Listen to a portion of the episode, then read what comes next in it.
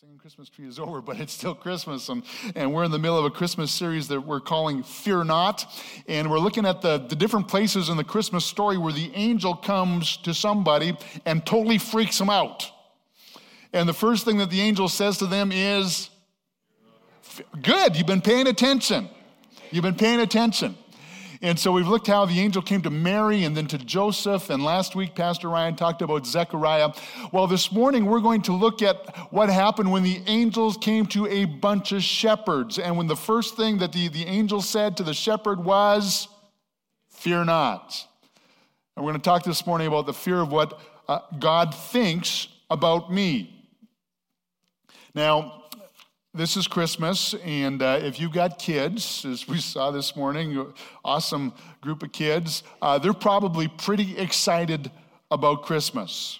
Um, have you noticed that? Kids get a little crazy about Christmas. Those of you that are, are, teachers, you are now on your Christmas break. God bless you. This last week has probably been a little bit crazy because kids are excited about Christmas. And, and uh, I related during the Christmas, singing Christmas tree uh, how when I was a kid, I, I loved Christmas. And of course, presents were a big thing, and, and told the story of how I got bongos for Christmas. Uh, would you know that at the end of that production, I got not one, but two sets of bongos? As a gift, uh, one from the choir and one from the cast. So thank you. I was going to play them this morning, but I realized I needed to practice a little bit. But uh, kids love pre- uh, presents. Uh, kids love Christmas. And if you go to the mall to see Santa, if you do that thing, um, Santa is going to ask you two questions, right? If you're a kid, he's going to ask you, What do you want for Christmas? But he's also going to ask, Have you been what? Have you been good? Have you been a good little boy or a good little girl? Have you been naughty or nice? Because it's the good little boys and the good little girls that get presents. So a boy wrote a letter to Santa that said this Dear Santa, there are three boys living at my house. Jeffrey is two, David is four, and Kevin is seven. Jeffrey is good some of the time, David is good some of the time, and Kevin is good all of the time. I am Kevin. So, part of the Santa story is you've got to be good, right? And as parents and grandparents, we leverage that for all it's worth, and, and good on you, no problem with that. But I think sometimes kids are left wondering, have I been good? You know, what does Santa think about me? You know, is, is, is this going to be okay? Where do I stand with Santa? And I guess in a few days we'll find out, right? Any lump of coals going to happen this year? Now, as adults, we can smile and wink about what kids think about Santa. But for some of us, the question that nags our hearts and our minds, I don't think really is that different. Only it's not about what Santa thinks about us, it's what God thinks about us. And I'm very serious about this. Because the fear that many people have is really, you know, what does God think about me? Where do I stand with God? Am I good enough for God? If you believe in God, if you believe that there is more to life than this life, you know, if, if you believe that there's, there's, there's a hereafter, that there's something that happens to us when we die, there are those moments when things get quiet and we have those moments of reflection and just honesty. Many people have to ask themselves the question, you know, what's going to happen to me? What, what's going to happen next? What does God think about me? Am I good enough for God? Where do I stand with God? And a lot of people have this nagging fear that somehow they don't quite make it. I mean, on God's naughty or nice list, they probably slide more to the naughty. And it's not just a fear of being disappointed at Christmas, but it's a fear of being disappointed for eternity. And whether or not you're really sure if you believe in God or even if you've been following Jesus for years, many of us wrestle with this nagging sense of unworthiness or question what God really thinks about us. That somehow we don't measure up. That our flaws, our, our failings, that we are so aware of taint God's attitude towards us. So, what does God think about me? Well, I think there's a part of the Christmas story that we're going to look at this morning that can really help us. In fact, it's one of the famous parts of the Christmas story. And if we really understand what's, what's going on in this particular vignette, I think it can be an absolute game changer when it comes to thinking about how God thinks about you. And so we've already read a portion of it this morning in our Advent moment. We go to Luke chapter 2 and verse 8. It says that night, and it's, it's talking about the night that Jesus was born. It says that night there were shepherds staying in the fields nearby, guarding their flocks of sheep. And suddenly something happened. Something that was totally unexpected, something that was absolutely shocking. In fact, it says it was terrifying because suddenly an angel of the Lord appeared among them, and the radiance of the Lord's glory surrounded them, and they were terrified. I love the way the, the New Living Translation puts it because it wasn't just that they were startled. You know, it wasn't just like, oh, there's an angel. Look at that. No, it, it says that they, they were jaw dropped, knee knocked, freeze in your tracks, absolutely terrified. And remember, these were guys that were used to being out in the fields at night. I mean, some of us, you get out away from the city lights and, and you're out kind of in the, in, the, in the wilderness or out away from everything, and, and you're at night, eh, you're out there by yourself. It can be a little, you know, it's, but these guys were used to that. This was their life. And yet, this sudden encounter with the supernatural panicked them. I've always wondered what happened to the sheep in that moment. I mean, did the sheep even know what was going on? Or did they just freak out because the shepherds were freaking out? I don't know. But it says the angel reassured them, Don't be afraid, he said. Other translations say what? It says, Fear not. The first words from the angel, Don't be afraid, fear not, for I bring you good news. I bring you gospel that will bring great joy to all people. So, so what is this good news? What, what is the gospel? What's, what's this fuss all about? Well, it says the Savior, yes, the Messiah, the Lord, has been born today in Bethlehem, the city of David. Fear not. Good news. A Savior has been born. Now, this is such a, a, familiar part of the, the Christmas story. And you know what? I got to be honest with you. It's hard preaching at Christmas. It's hard coming up with a, a Christmas production every, because it's always kind of the same story. You know, your, your Christmas pageants, it's usually about babies and pregnant ladies and, you know, it just angels. I, you know, it's, there's, there's a routineness to this story. We know it. We know this story. And so you look at this story and the, the familiarity of it uh, is such that I think it's easy to miss the depth of what's really going on here. Uh, for example, back in the time when Jesus was born, the custom was to announce the birth of a baby. I mean, today you just take, you know, 20 zillion pictures and post them on Facebook, and everybody likes it and puts hearts and all that, that kind of stuff. Or actually, what I've noticed now is that you don't post anything on Facebook.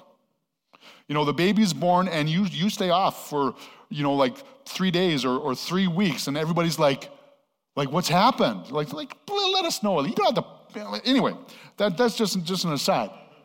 But back in the day, back in Jesus' time, when a baby was born, if the family had any financial means, they would hire a herald to announce the birth of the child to the community. And herald wasn't the person's name okay? Herald is what the person did. They, they were an announcer of news. Like today, we often, uh, a newspaper is often called the Herald, right? Same thing, only this, these guys were like walking newspapers. So the family would hire a herald to announce the birth of a baby, especially if it was a firstborn, especially if it was a firstborn son. And hear ye, hear ye, Good news of great joy. A baby boy has been born to the family of Bartholomew, Joseph, whatever the family is. And the family would make a great big deal about it because, especially the, the birth of a son, was just the, it, it was a, a, demonstration of God's favor, a symbol of God's blessing on the family. You know, the family name would continue on. It meant prosperity for the family, it, it meant provision for the parents in their old age. So it was exciting. It was a big deal. And the family would hire a herald to announce and celebrate the birth. And that's exactly what God does. I don't know how much he paid Harold the angel. Actually, again, the angel's name was not Harold. Hark the herald. It's not singing about the herald, the angel. It's, it's what the herald was doing, right? Harold's the announcer. He sends an angel to announce the good news that a baby had been born. And friends, I think you need to understand that Father God was pretty excited. Heaven was pretty excited that Jesus had come, that God's plan of redemption had been set in motion in this shocking, most unfathomable way. A baby had been born. So God sends the, the herald, the angel. But even more remarkable than an angel herald was who God sent this angelic herald to. Because God didn't send this angel to the city, didn't send the, the, the angel to like Jerusalem or, or Caesarea or, or even Rome. You know, you think that the, the angel would go to the, the place of power, the, the place of influence, the, the places of authority. And actually, that's where the, the herald should have been sent. I mean, if you're in a small village, you don't need a herald. You just tell Aunt Bertha. And Aunt Bertha will let everybody know. Easy.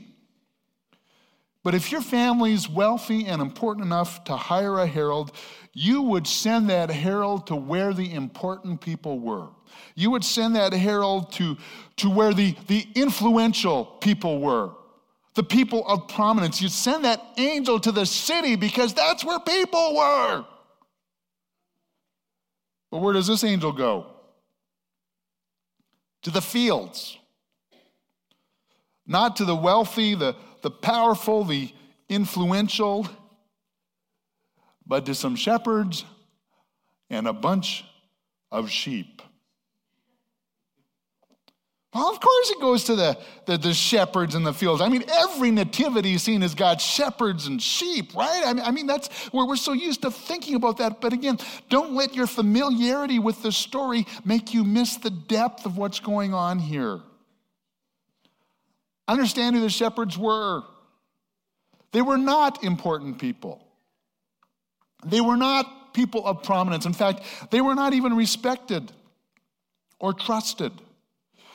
They were guys who spent their days in the lonely fields with a bunch of boring sheep. In fact, scholars say that shepherds spent most of their days watching sheep and telling jokes. What did one sheep say to the other sheep? After ooh.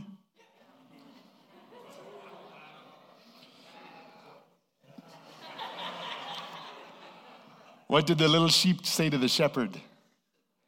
I have to go to the bathroom. Yeah. Just so you know, I had nothing to do with the bad jokes in the singing Christmas tree. I know I had some people ask me, Did you write those jokes? It's like, No.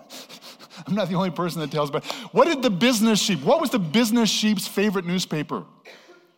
The Wall Street Journal. But seriously, uh, shepherds were not respected. I mean, there are some wonderful metaphors in Scripture about shepherds. You, you, go to Psalm 23, the Lord is my shepherd. The New Testament, Jesus is described as the great shepherd of the sheep. So there's these wonderful metaphors of, of shepherds and sheep in Scripture. But culturally, at that time, shepherds were not respected people. I mean, if your family had sheep, it was the job of the youngest son or maybe the daughter to look after them. Or if your family had a slave, it was the slave's job to be the shepherd. And if you actually took a job as a shepherd, it wasn't a great gig. There was really no career path there for you. It meant you were probably uneducated or untrained. And it was hard, lonely work that was usually reserved for misfits. And you would spend your days and your weeks out wandering around, chasing the sheep all over the place. And you would probably smell like campfire. no, you'd smell like sheep. I mean, we think lambs are all cute and cuddly, right? Have you ever been up close and personal with a lamb? I mean, uh, unless they've, they've, they've been to the lamb spa, they smell like sheep. And it was a dirty, lonely job that left you dirty and lonely and smelling like sheep. So shepherds were not respected, shepherds were not trusted. In fact, shepherds had a reputation a reputation for being light fingered. In fact, one scholar said this more regrettable was their unfortunate habit of confusing mine with thine as they moved about the country. Yeah, shepherds would show up and stuff would disappear. How does that happen? Now, there's no reason to think that Luke's shepherds were thieves, but the reality is you didn't trust shepherds in general. But here's the biggest issue of them all because of the nature of their work, shepherds were unable to keep the religious laws of their day, and they were really unqualified to participate in Jewish religious worship. In fact, one of the big rules of the day, of course, was you know keeping the Sabbath. Later on, Jesus had these run-ins with the Pharisees and the teachers of the law about the Sabbath. And you know, if you were going to be a spiritual person, you had to rest on the Sabbath. You could not do any work on the Sabbath. You couldn't take more than a thousand double steps on the Sabbath. You know, one, two, yeah, yeah, because that was work, right? And, and so how are you gonna how are you gonna chase sheep if you can only walk a thousand steps? You couldn't attend prayer at the synagogue because somebody had to look after the sheep. And then there were the rules about the ceremonial washing and, and eating and rules about not touching dead things and on and on. You see, it wasn't just that the Ten Commandments, as huge as those are, uh, they lived in a society where spiritual people had to obey at least 613 laws. It was literally a full time job if you're going to be spiritual. But somebody had to look after the sheep. And the work of a shepherd was just incompatible with all of the religious laws and stipulations of the day. It was a dirty job. In fact, if you even touched a shepherd, you would be considered spiritually unclean as well. So shepherds were automatically spiritually disqualified. They were on the outside looking in.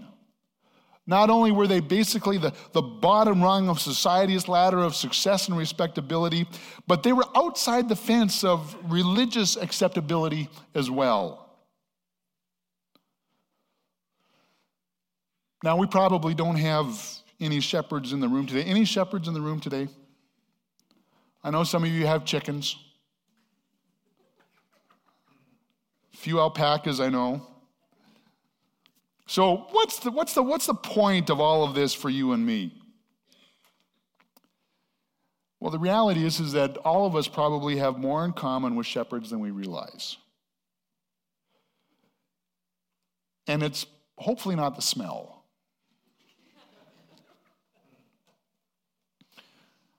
I think most of us probably wrestle with feelings of inadequacy,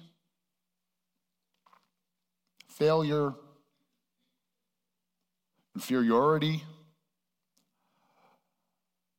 We feel like we don't measure up.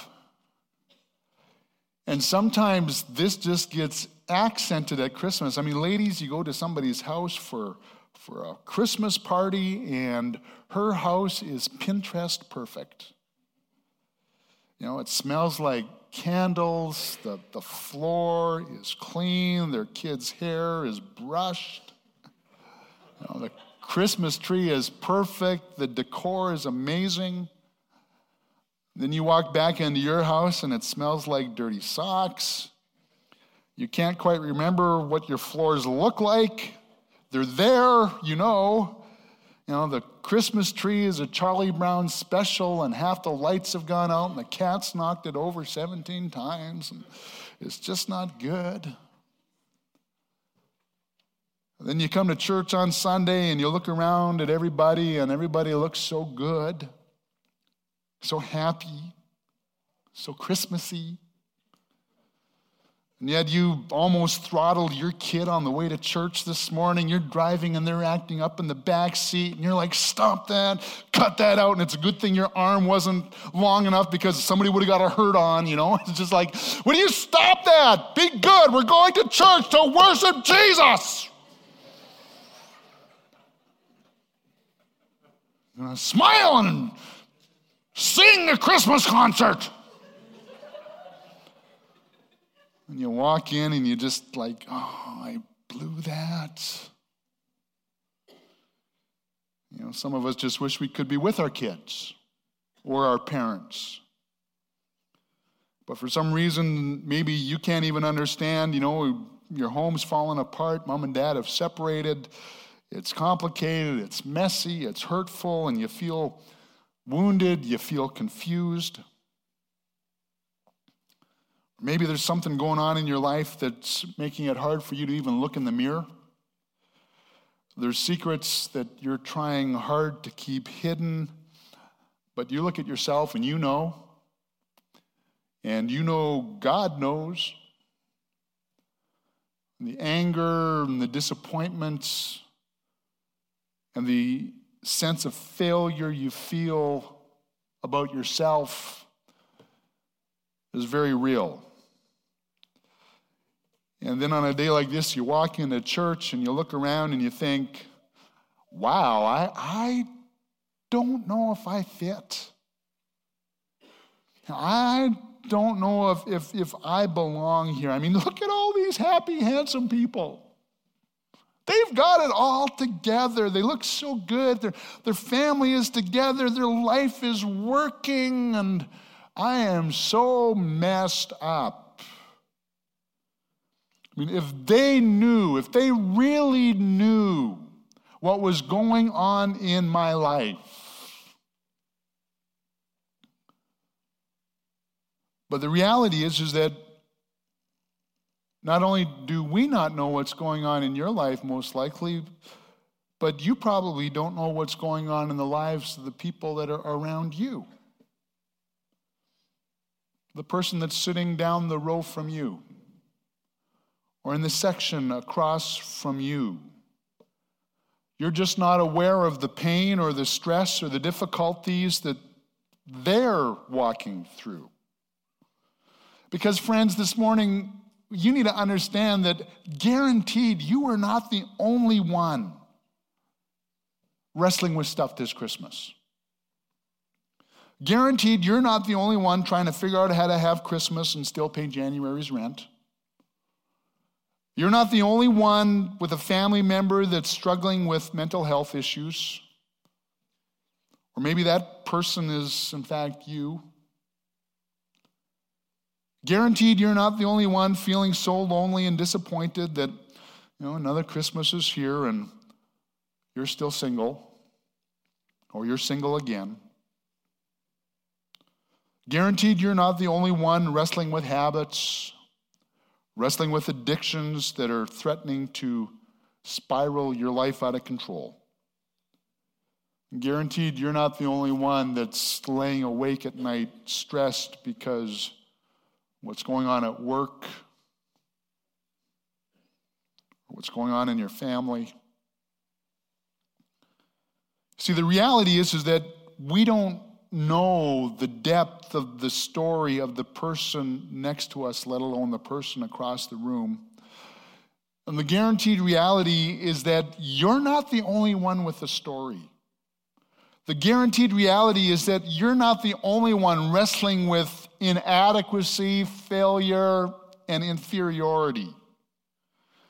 And even if that's not quite where you're at today, the guaranteed reality is, is that one day it probably will be.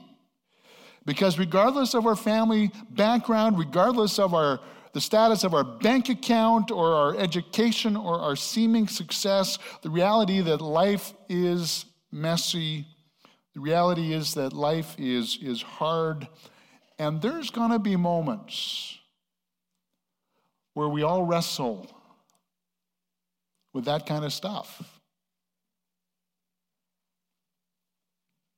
And that's why we need to dive into the story of the shepherds. That's why we need to understand what Luke, through the details of this story, is really trying to tell us and help us understand. Because Luke gave this part of the story for a reason.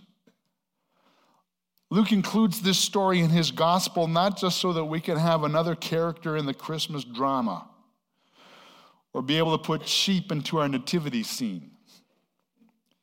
Luke shares this story to help us understand that when God sent his son, Jesus, into the world, the people that he really wanted to hear the good news first the people he really wanted to tell about the good news of great joy first, the people he really wanted to know that a Savior had been born were not the powerful, were not the cultural influencers, were not the religious elite, were not the famous, were not the important, were not the wealthy, were not the respected, were not the respectable. Now, God cares about those people too. Pastor Ryan preached a great message last week about Zechariah. You know, he was a righteous man, he was a priest, he, he, was godly, and he had an encounter with an angel while in the holy place of the temple burning incense. I mean, if anybody's going to have an encounter with an angel, it's Zechariah, right? He was righteous, he was a priest, he was in the temple. Talk about being in the right place at the right time. Something good is going to happen to you. Yet even he blew it, didn't he? But this time the angel came to shepherds. Literally, the last people that you would expect, and reassured them don't be afraid, I bring you good news that will bring great joy to all people. Not just the powerful or the elite or the religious or the respectable but even shepherds, it smelled like a campfire. The Savior, yes, the Messiah of the Lord, has been born today in Bethlehem, the city of David. And God says, hey, this good news, this good news of great joy is for all people, even people, especially people who seem very ordinary people who don't have it all together, people who don't have life all tied up with a fancy bow, but people who, by the very humble nature of their lives, often feel like they're on the outside looking in. That's who this good news is for. So Herald the angel, the angel Herald shows up in fields and gives them the news that the Savior has been born. And friends, if, if that isn't enough, suddenly it says the angel was joined by a vast host of others, the armies of heaven praising God. I mean, can you imagine the sight? First, there's this one angel, all of a sudden, there's hundreds of them. Wow praising God and saying, Glory to God in highest heaven and peace on earth to those whom God is pleased. With whom God is pleased. That's kind of the question we're asking this morning, isn't it? With whom is God pleased? Is God pleased with me? What does God think about me? Well, friends, it really depends on one thing. How will you respond to the message of the angel? How will you respond? How will you accept? How will you receive the good news that the Savior has been born?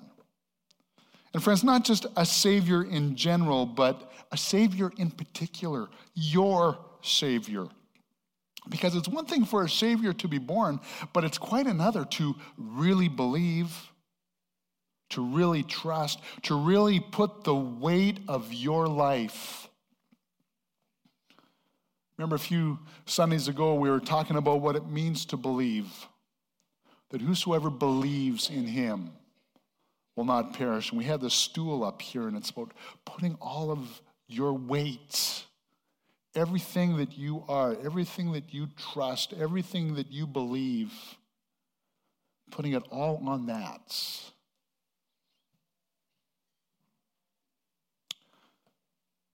In a moment, we're going to pray together, and I don't know, maybe Robert, if you want to come to the piano, just play something. Uh, but if you're here this morning and you feel like, you know, maybe you just don't quite belong here, maybe you feel like you're on the outside looking in, or you feel like the circumstances of your life, the decisions you've made, the hardships you've endured, you know, maybe all that kind of stuff has left you feeling less than. Well, you need to understand that the message of the angels for all people.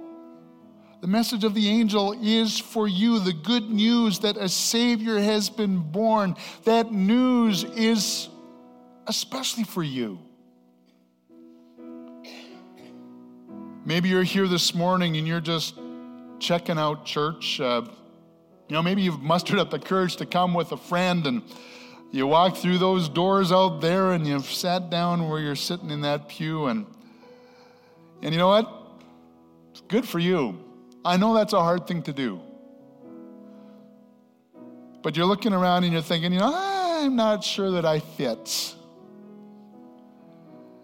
And everybody else looks so good. They all know what to do. They know the words of the song. You know, they look clean. they look happy. You know, if people knew what was going on in my life, if they knew what I was wrestling with, if, if they knew the stuff that I was involved with or have been involved, if they knew the doubts, the questions, the problems. Well, friend, you need to understand that the angel's message this morning is for you the good news that a Savior has been born is for you. And, and you don't have to have it all together for the Jesus to, to save you. In fact, you and I need to understand that Jesus can only save us if we will admit that we don't have it all together. He can only save us when we admit that we actually need a Savior. And if you're in that place this morning,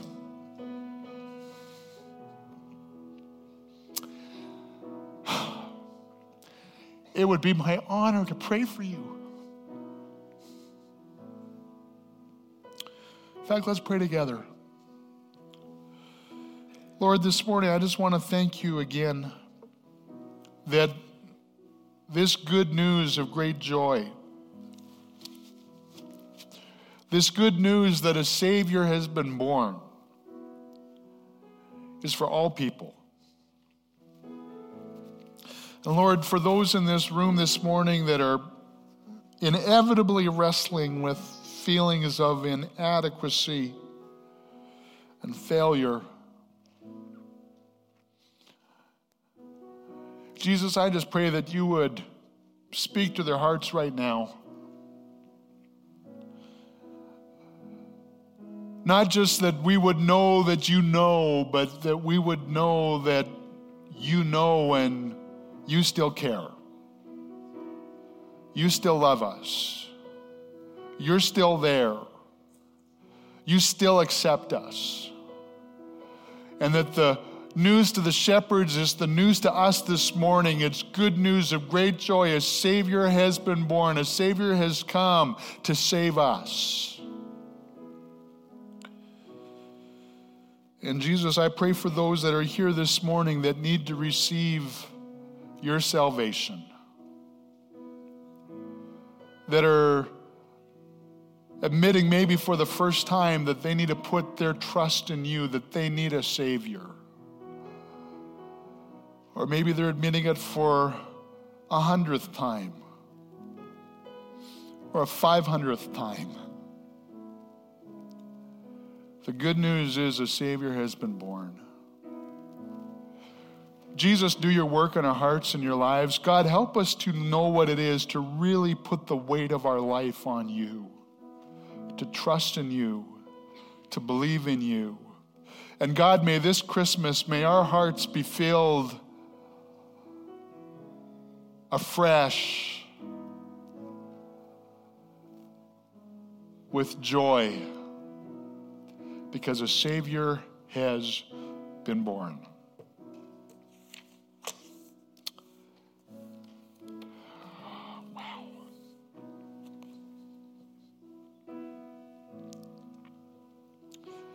Such an old story, friends.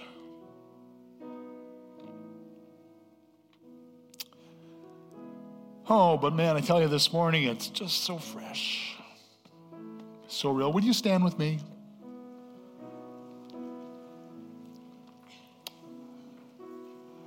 And just as we close our service this morning, I'm going to ask you to do something that, uh, you know what, I didn't have this in my notes. I think the Holy Spirit just kind of dropped this in my heart.